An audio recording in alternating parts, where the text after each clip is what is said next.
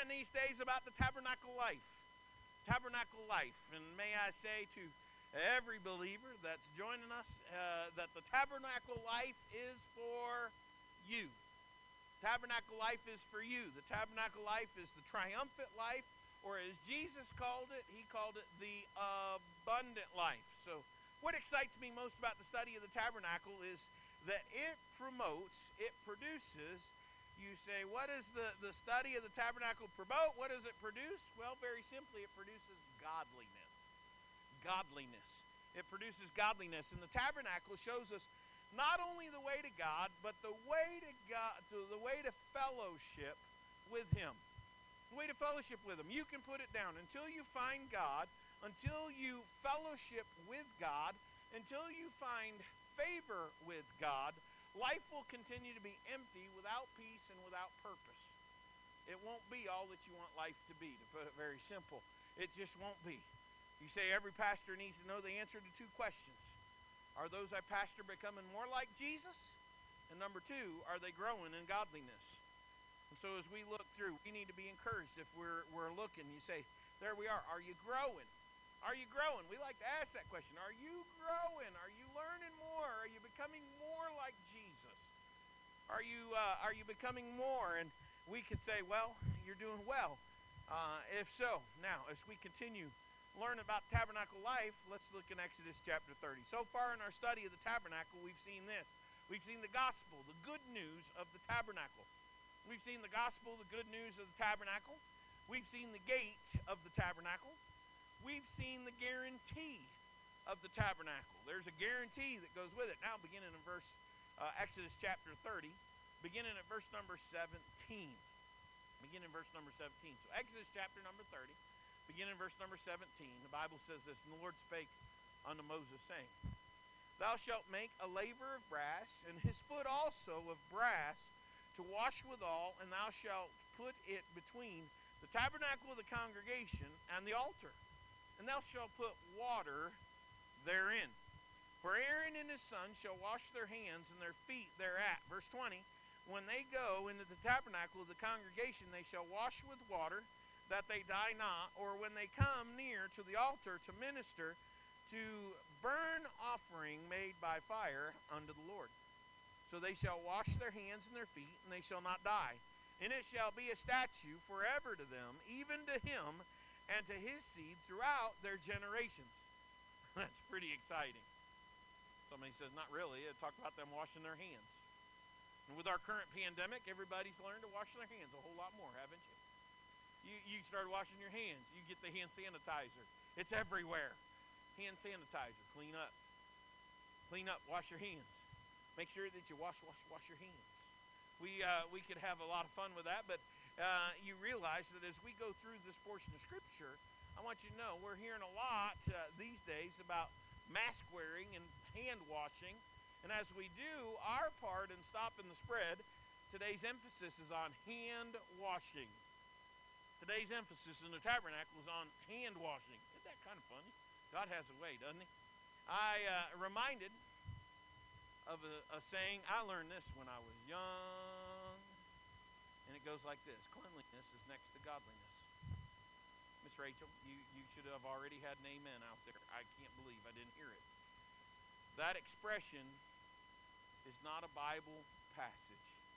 It's not, you know, I, I know that uh, some of you wish that it was, but it's not. But it's certainly a Bible principle. So much so that John Wesley included it in a sermon in 1778. And we've been saying it ever since. I think Wesley had been reading the prophet Isaiah where he said this in Isaiah 1 6 Wash yourselves, cleanse yourselves, remove your evil deeds from my sight. Stop doing evil. Stop doing evil. So the expression cleanliness is next to godliness might not be in the Bible, but godliness is not possible without cleanliness. Godliness isn't possible without cleanliness, and that's what was taking place uh, at the laver. So today, you walk into church for worship. You come in here, and we have back in the back, we have some hand sanitizer. We have uh, hand sanitizer. You can go in, back in the back, and there's hand sanitizer. And you say, What do we got to do? We, we worship, we find the hand sanitizers, we clean our hands, when we walk into the tabernacle for worship, they found the laver to walk in, and guess what they had to do? We just read it a minute ago. What did they have to do? They had to wash their hands and their feet. their hands and their feet. Now, see, my feet, they wouldn't be, you wouldn't want to wash my feet. You probably wouldn't want to see me washing my feet. I have gross feet. Even though the Bible calls my feet beautiful because I preach the gospel, my feet are not pretty. I'll just go ahead and say that. That's why you never see them out of my boots. They stay in my boots all the time. They stay in my boots. Now, some of you, you like to wear your sandals everywhere you go. Some of you like to wear your sandals everywhere you go. Now, I want you to know something. I know. See, I'm going to pick on Miss Heather. It's going to get me in trouble. But I happen to know that Miss Heather wears sandals a lot. Not everywhere, but she wears them a lot. And there are some days at the end of the day that I come walking past her and she's sitting on the couch and she's got her feet up in the air and the bottom of her feet because she's been in sandals all day. They are gross. They are filthy dirty. It's like, keep them things away from me. Please don't get them on me. They're dirty. They're dirty. Now all of a sudden she's checking her feet. Just so you know, everybody look, she's checking to see, are they dirty right now? I just gave her a complex and I am in trouble later, I guarantee. I promise. I am. But you know what's funny is is we look at that and you go, we we have a way of thinking and saying, well, those folks in the Old Testament, do you realize a lot of you wear flip-flops? I've seen some of you wear flip-flops all summer long and I know that your moms and your dads have said something like this you need to wash your feet. You need to wash your feet. And uh, you say, oh, no, no. You make sure. What do you? What's said when you go to take a shower? Make sure you wash your feet. Wash your feet. I think that's funny because God told them back in the Old Testament when they went into the laver and they went into worship, guess what they were to wash? They were to wash their hands and their feet. They were to wash their hands and feet. There was no entering the presence of God with dirty feet. Now, I like that concept, don't you? Don't come to church with stinky feet. I could have a lot of fun making a lot of jokes about not coming to church with stinky feet, all because it happened back in the Old Testament. But you know what? It's better than that. It's better than that. And here's what was taking place at the laver. You walk into church for worship, you had hand side chairs, you get to cleanse your feet. You get to cleanse your hands. You didn't enter into the presence of God without first being clean. You didn't enter in first without being clean. Do you remember what the, first piece of furniture was once they passed through the gate? The first piece of furniture when they passed through the gate, get ready, here it comes. It was the brazen altar. The brazen altar was the place where they had the horns that they tied the animal to, and they would slaughter the animal, and there would be blood all over the place. By the way, if you have blood all over the place from slaughtering an animal, don't you think it probably got on your hands and your feet? Ooh. Wait a minute. The brazen altar, the place of sacrifice and substitute. The way to God begins by going through the gate, and that gate is Jesus who said in John 10 9, I am the door. If any man enters by me, he saved. Once through the gate, they would be confronted with the brazen altar and the laver. The brazen altar pictured what happened on the cross, where the Lamb of God died as our substitute and the sacrifice so that you and I might live. That's an example. We see God's mercy at the brazen altar. See, mercy is not getting what you deserve, not getting what you deserve. It's why a person sometimes pleads for mercy when they're standing before the judge. They're saying to the judge, please don't give me what I deserve. I can tell you this at, at the brazen altar, they didn't get what they deserved. No, reconciliation with God, that's not what they deserved. And it took a blood sacrifice and a substitute to make that reconciliation happen. So I was recently driving on the highway, and I was passed by a man.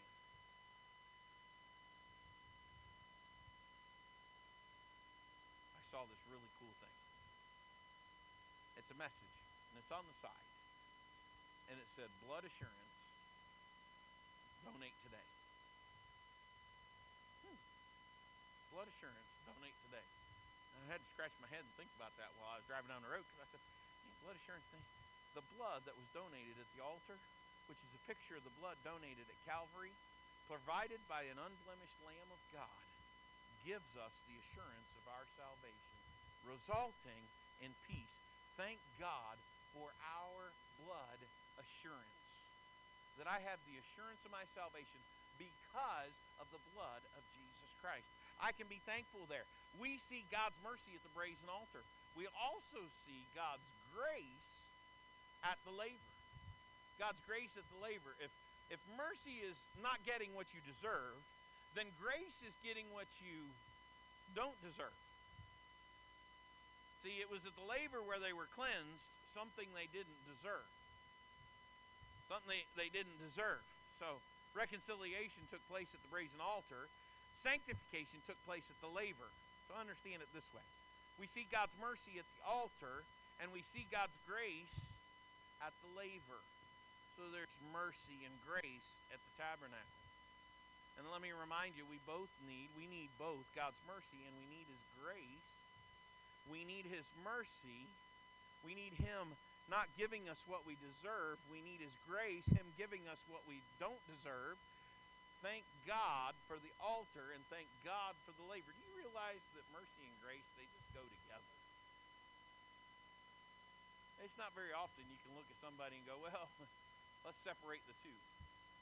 No, mercy and grace go together. It's real hard to separate the two. So what we've learned about this living living the tabernacle life from the laver, and I find it helpful when approaching the passage of Scripture to keep in the back of my mind three questions. Three questions. So here come your three questions. What it mean then? What does it mean now? So what did it mean then? What does it mean now? And what does it mean to me personally? See, so before I walk out of here, I want to know what it means to me personally. What did it mean then? What does it mean now? What does it mean to me personally? And, and with those three questions in mind, let's consider the grace at the tabernacle, seen at the laver, seen at the dish, where you get washed up, you get cleaned up. And I want to show you three truths I believe impact our lives. And so these truths go like this the restrictions of the laver in Exodus chapter 30, verses 18 and 19.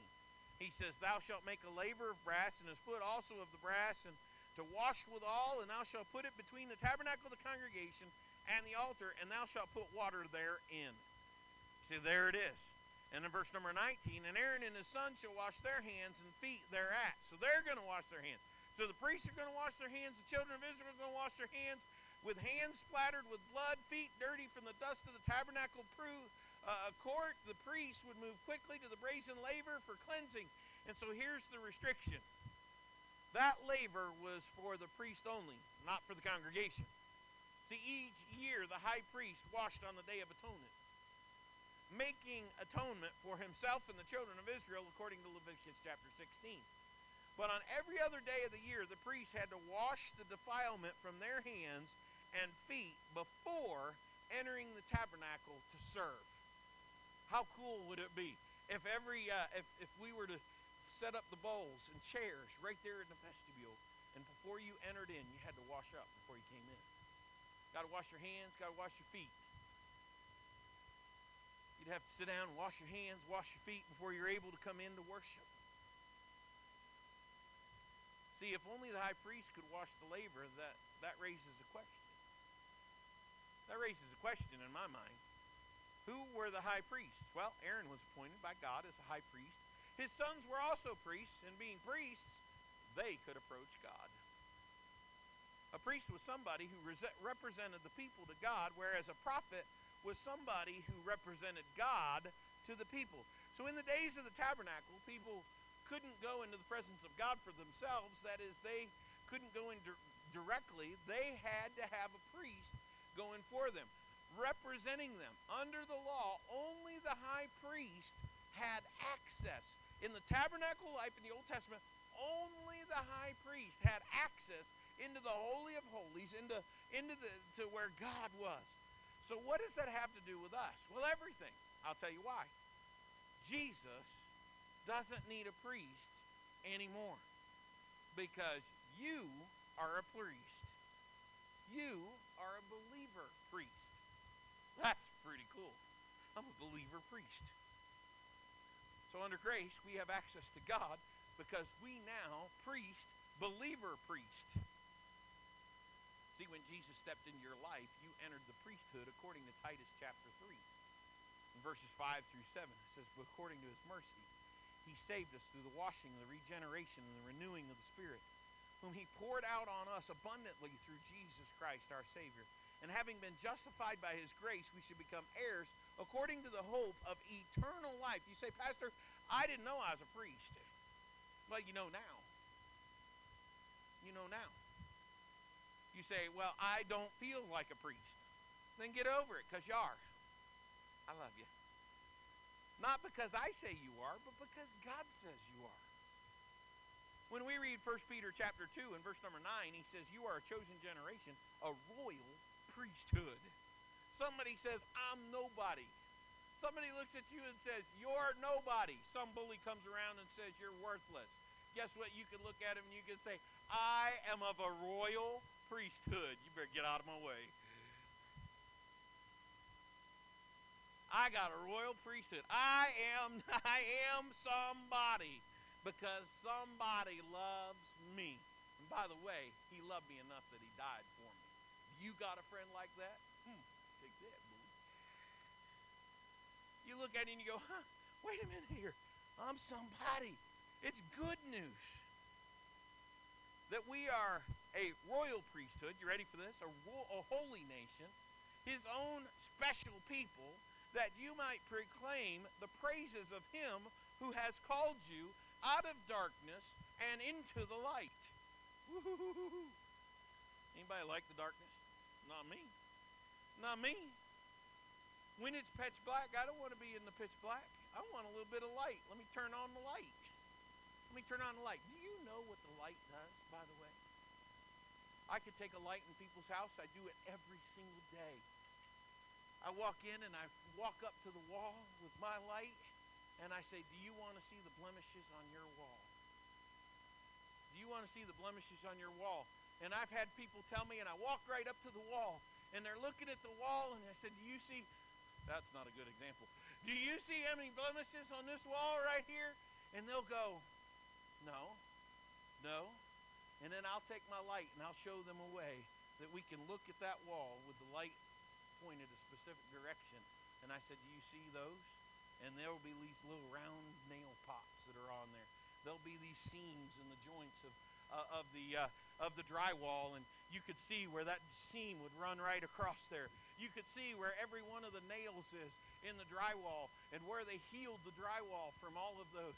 And it's really kind of a neat thing because you look at it and you say, Look at all the scars that have already been healed You think your pastor thought about the gospel in home inspection, you ought to hear me talk about walls. Jesus has a way of healing scars, doesn't he? Oh, how exciting it is.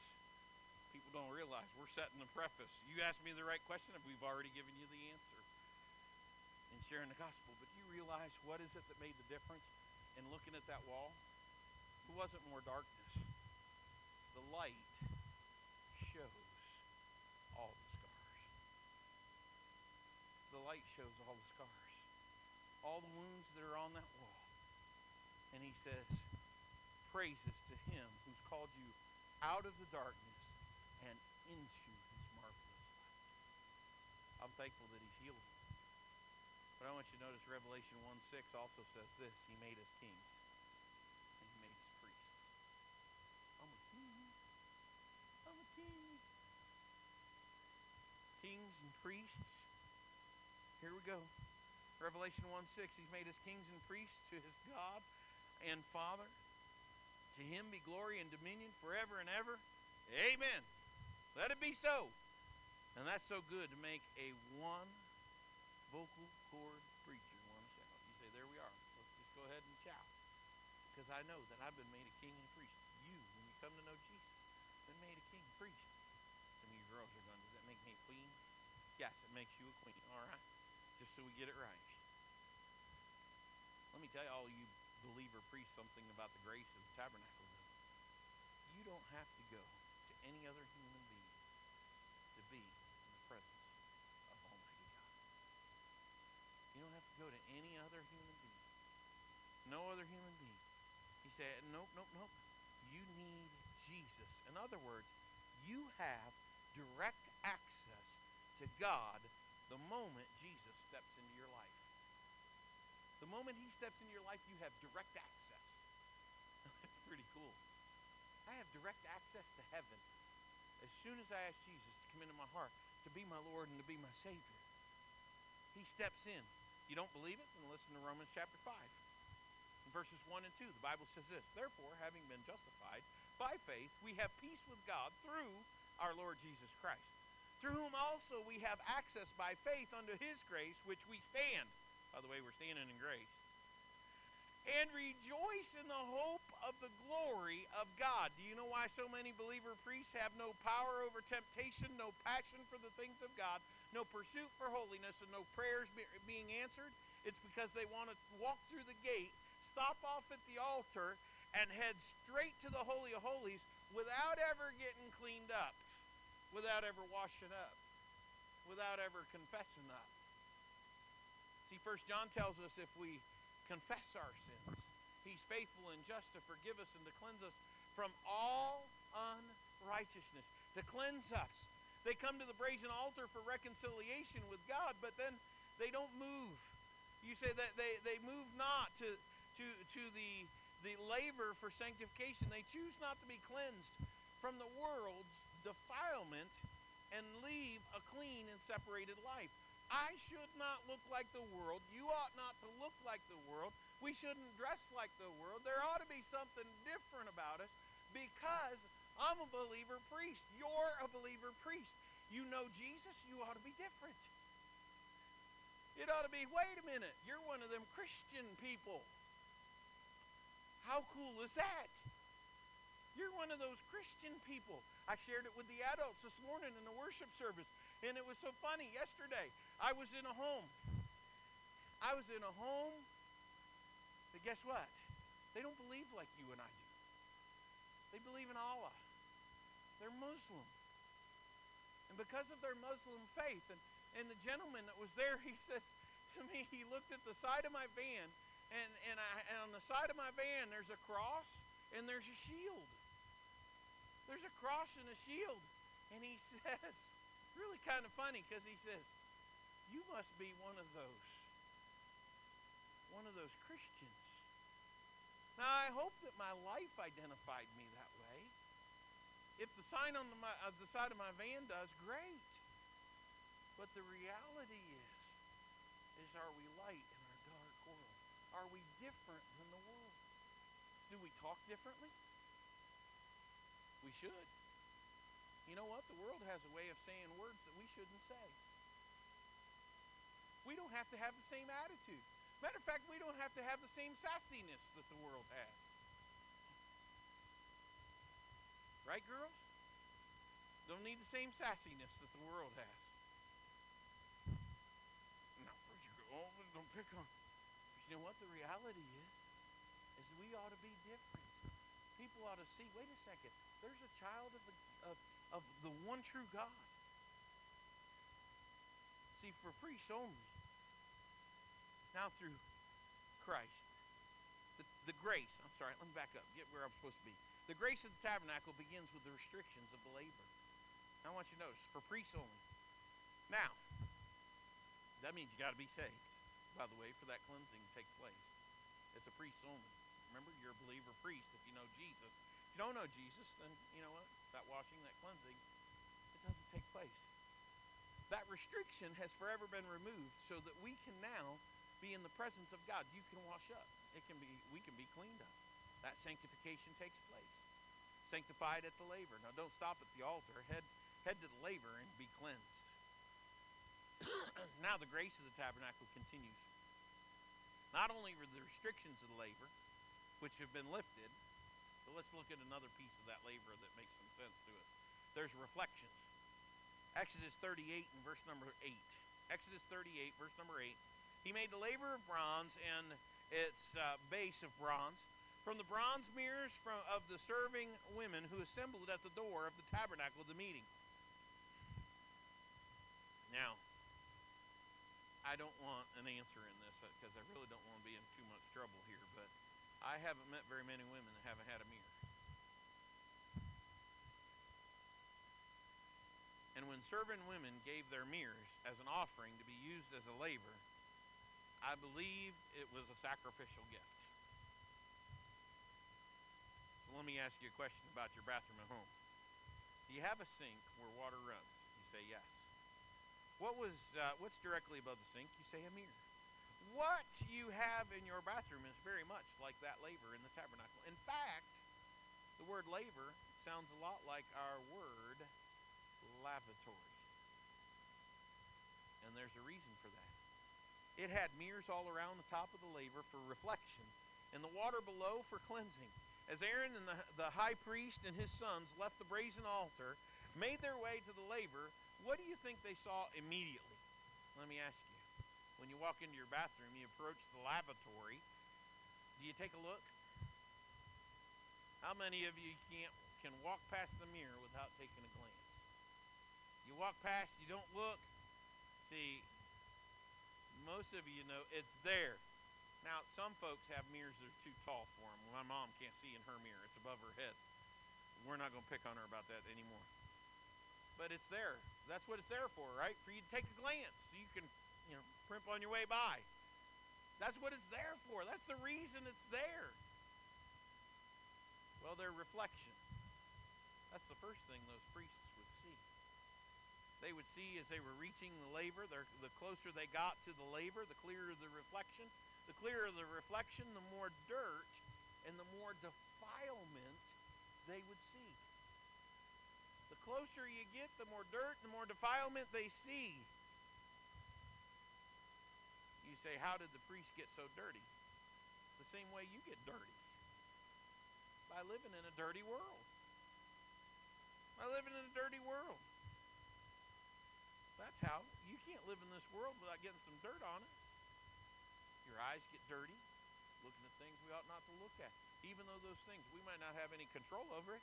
How about your mind? Your mind gets dirty, looking at things, seeing things, going, the things going on around us. Our mind fills with things that ought not to be. Our hands get dirty. And the more that we grow and the closer we get to the Lord, the more dirt of sin bothers us. And the priest walked up to the laver and they could see the dirt on their face, on their arms, as well as on their feet, splattered with blood, and on their hands.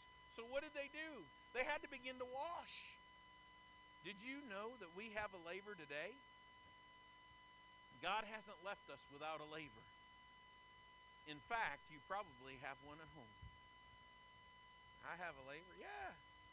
In James chapter 1, Pastor James would tell us this way in James chapter 1, verses 22 through 25. He said, But be doers of the word, not hearers only, deceiving yourselves. For if anyone is a hearer of the word and not a doer, he's like a man observing his natural face in a mirror. It's like somebody that looks in the mirror. He observes himself, he goes away, and immediately forgets what kind of man he was. But he who looks into the perfect law of liberty continues in it, and is not a forgetful hearer, but a doer of the work. This one will be blessed in what he does. So, you walk in and you look in that mirror. A modern day laver. And the more time we spend in the laver, the more dirt we see. Because when you take a look at the mirror, you see yourself as God sees you. You see the defilement. How many of you have looked in the mirror? It's Sunday two Sunday ago, two Sundays ago, I looked in the mirror. I was all ready to go to church. I looked in the mirror and I had a red spot right there on the end of my nose. On the very end of my nose, so much so that I could cross my eyes and I could see the red spot. Oh, it bothered me so bad. So what did I do? I ran into the bathroom and I looked in the mirror and I looked right at that red spot. I'm looking cross-eyed at that red spot to see what in the world is it, and I'm thinking it's a zit, and I'm getting ready. You teenagers love it. I'm going to pop that thing. I'm going to make that mashed potatoes and come out with the red streamer coming right behind it. I'm going to have a great time with it. It's going to be gross, nasty, and all over the mirror. Because that is what it is nasty. That's what I thought it was. But you know what? When I got to the mirror, that's not what it was. No. I was just bleeding on the very end of my nose. I have no idea why. I was just bleeding on the very end of my nose. I'm not sure who bit me or how. I don't know what happened. I just had blood on the end of my nose, and I'm going, wait a minute. But I could see, looking at that thing, I got blood, and it needs to be washed. And you know what else? I couldn't come to church with blood on the end of my nose. Because I can just imagine a couple of you, I come walking in the door, and I, we start singing. There's a new name written down in glory, and the pastor has blood on his nose. You couldn't even get through the song. No way, no how. There is power, power, wonder working power in the blood on the preacher. I mean, come on. Really? No.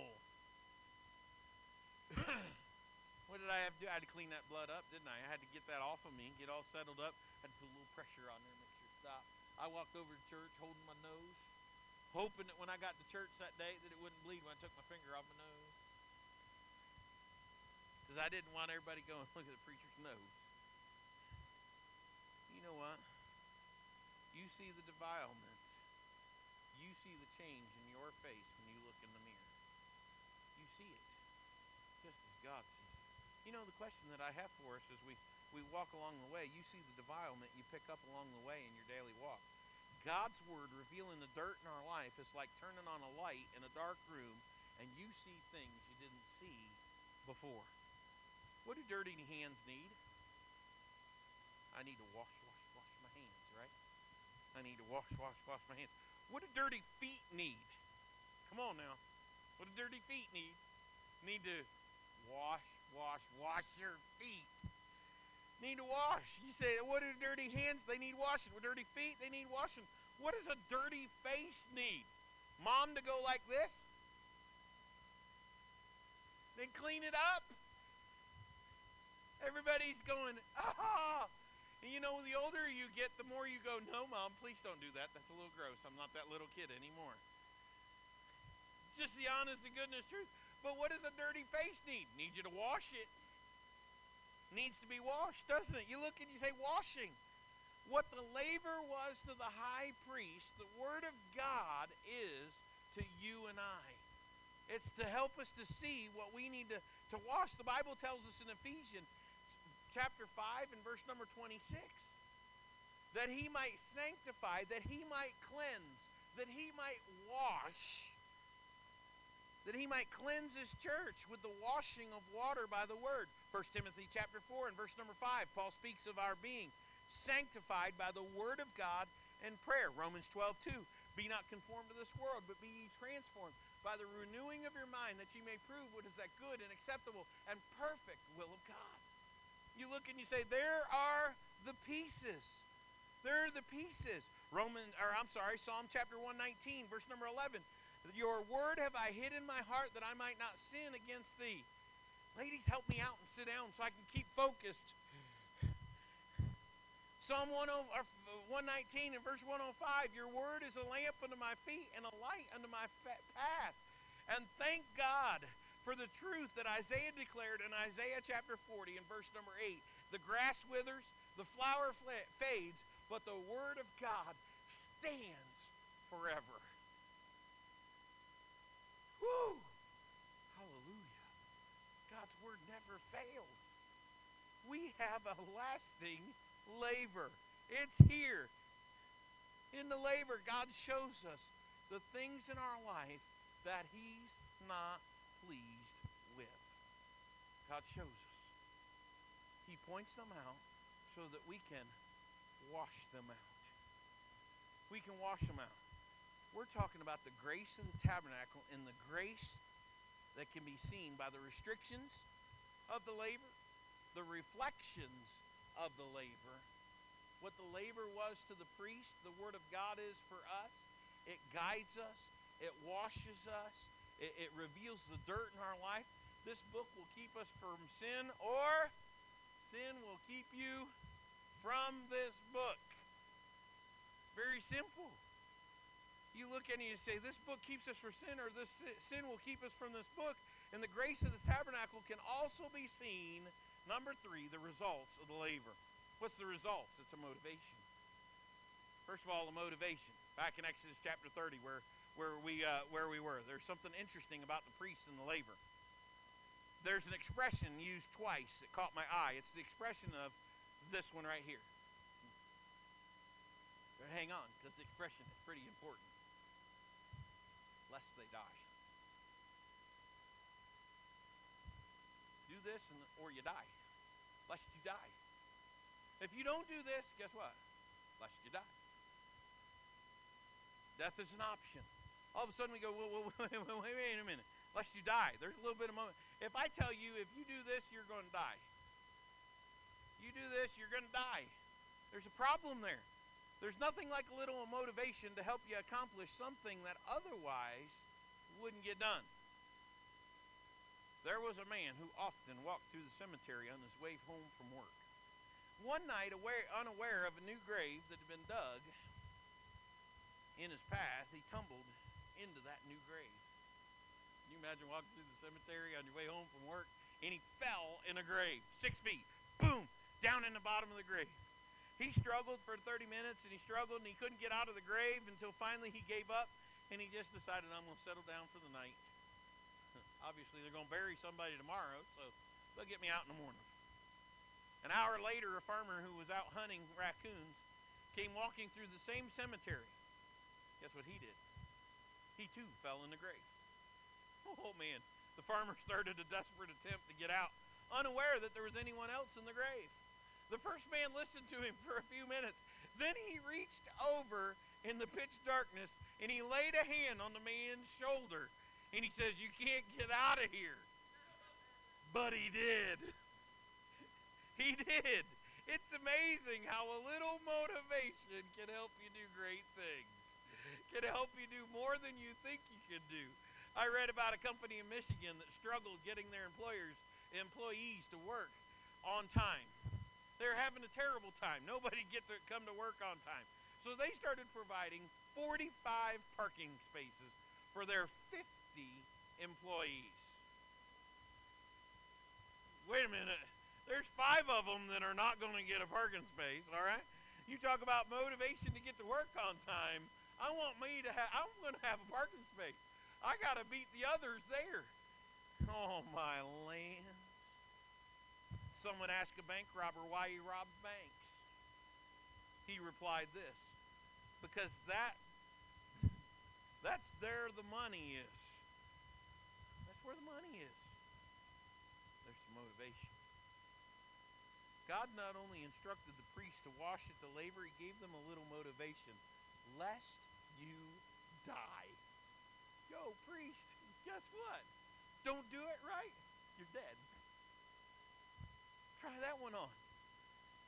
God instructed the priests to wash at the laver. He gave them a little motivation, lest you die. Do you think they were ever too busy to pass by the laver? Probably not. You can know they made sure they had laver time. You, the very lives depended upon it. You think they took time to clean up? To wash up? You say, well, if I'm a believer priest and I've picked up some dirt in my life that hasn't yet been washed, why am I not dead? Well, what makes you think you're not?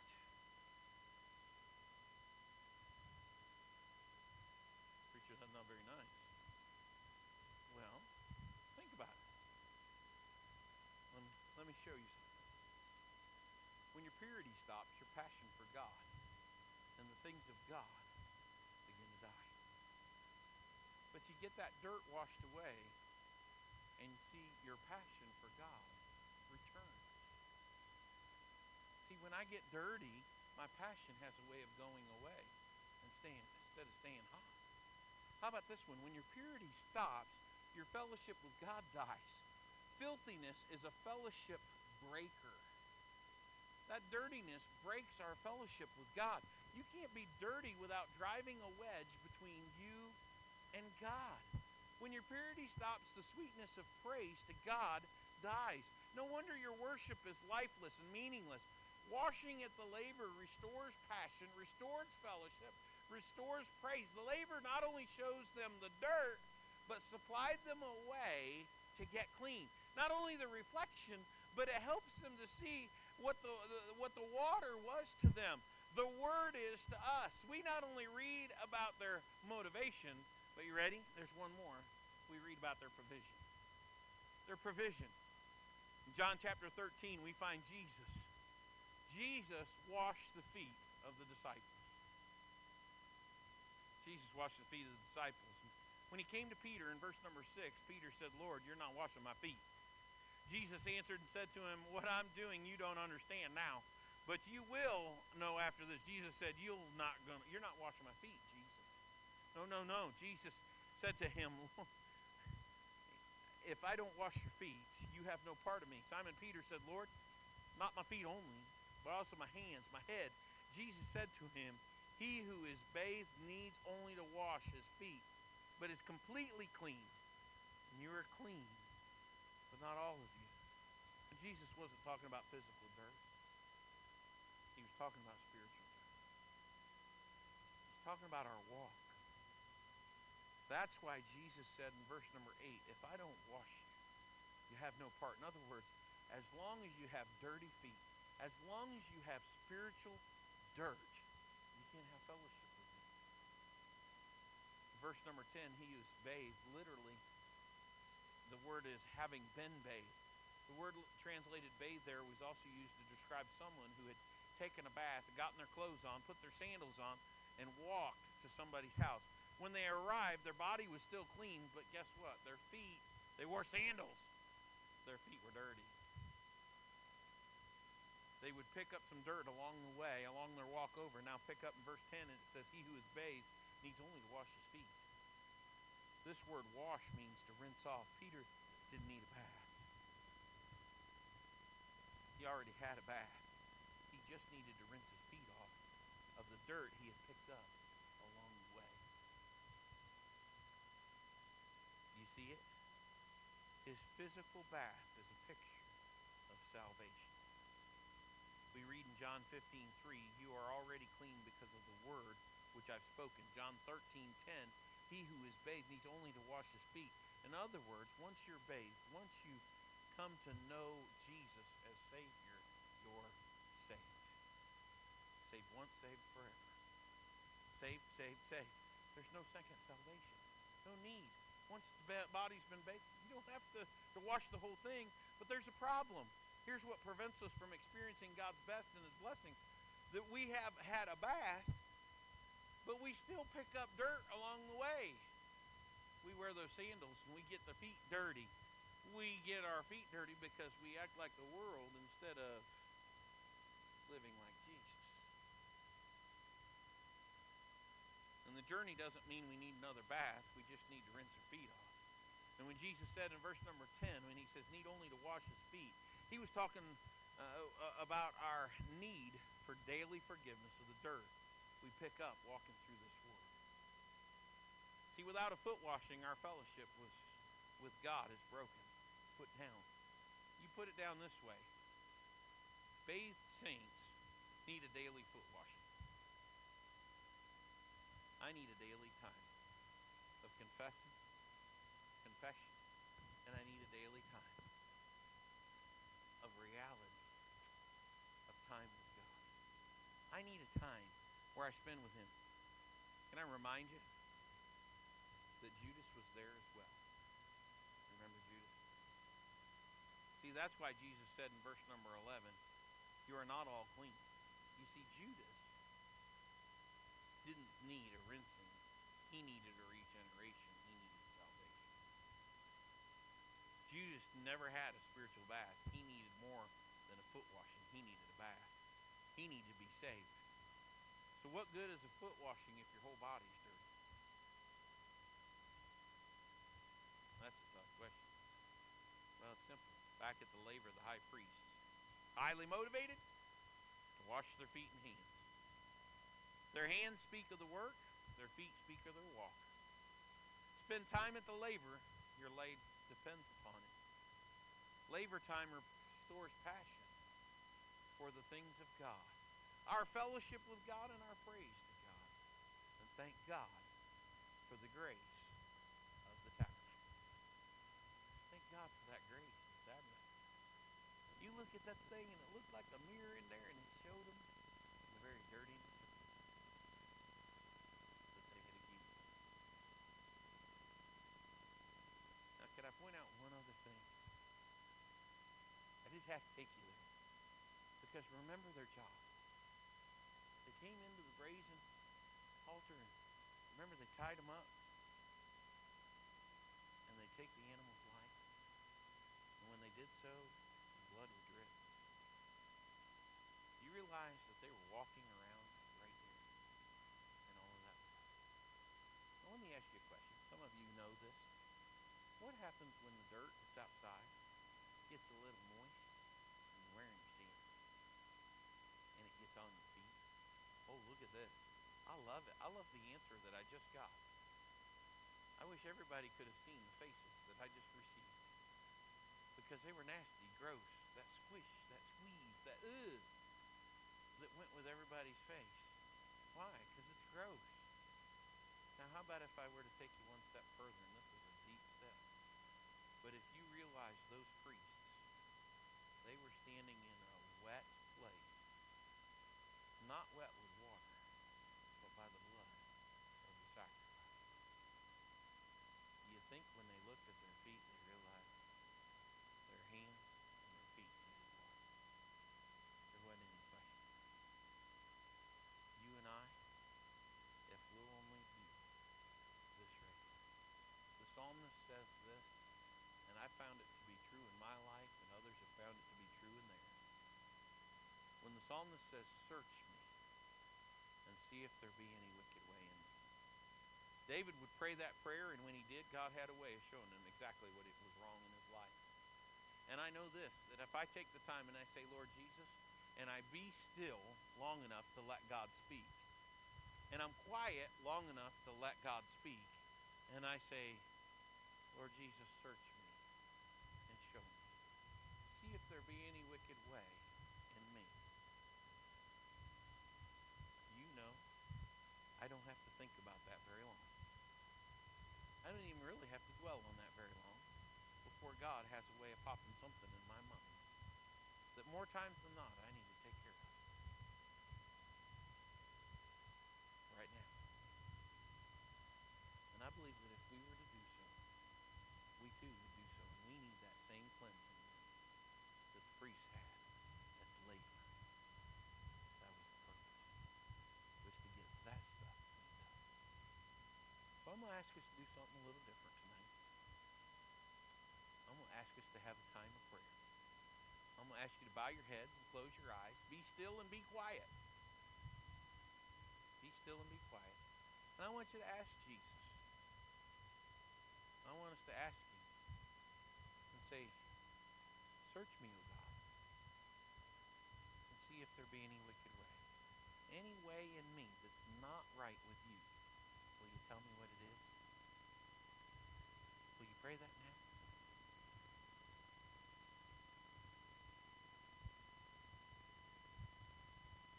I bet for many of us there's something already popped in our head that Jesus has reminded us about. And I'm going to help us with another biblical principle. And that is to say this. If we mean it, say, Lord Jesus, I want you to cleanse me. And whatever it is that he brought to mind, Lord Jesus, cleanse me. Wash me. Wash me. He is faithful and just to forgive us and cleanse us from all unrighteousness. Lord Jesus, as we come to you, we've done a very simple practice of just asking you to forgive us of a sin that you've shown or demonstrated in our life. Lord Jesus, I ask that you would help us tonight. Help us not only to mean business with you, to be real with you, but to genuinely wash, to cleanse our feet and our hands, to purify our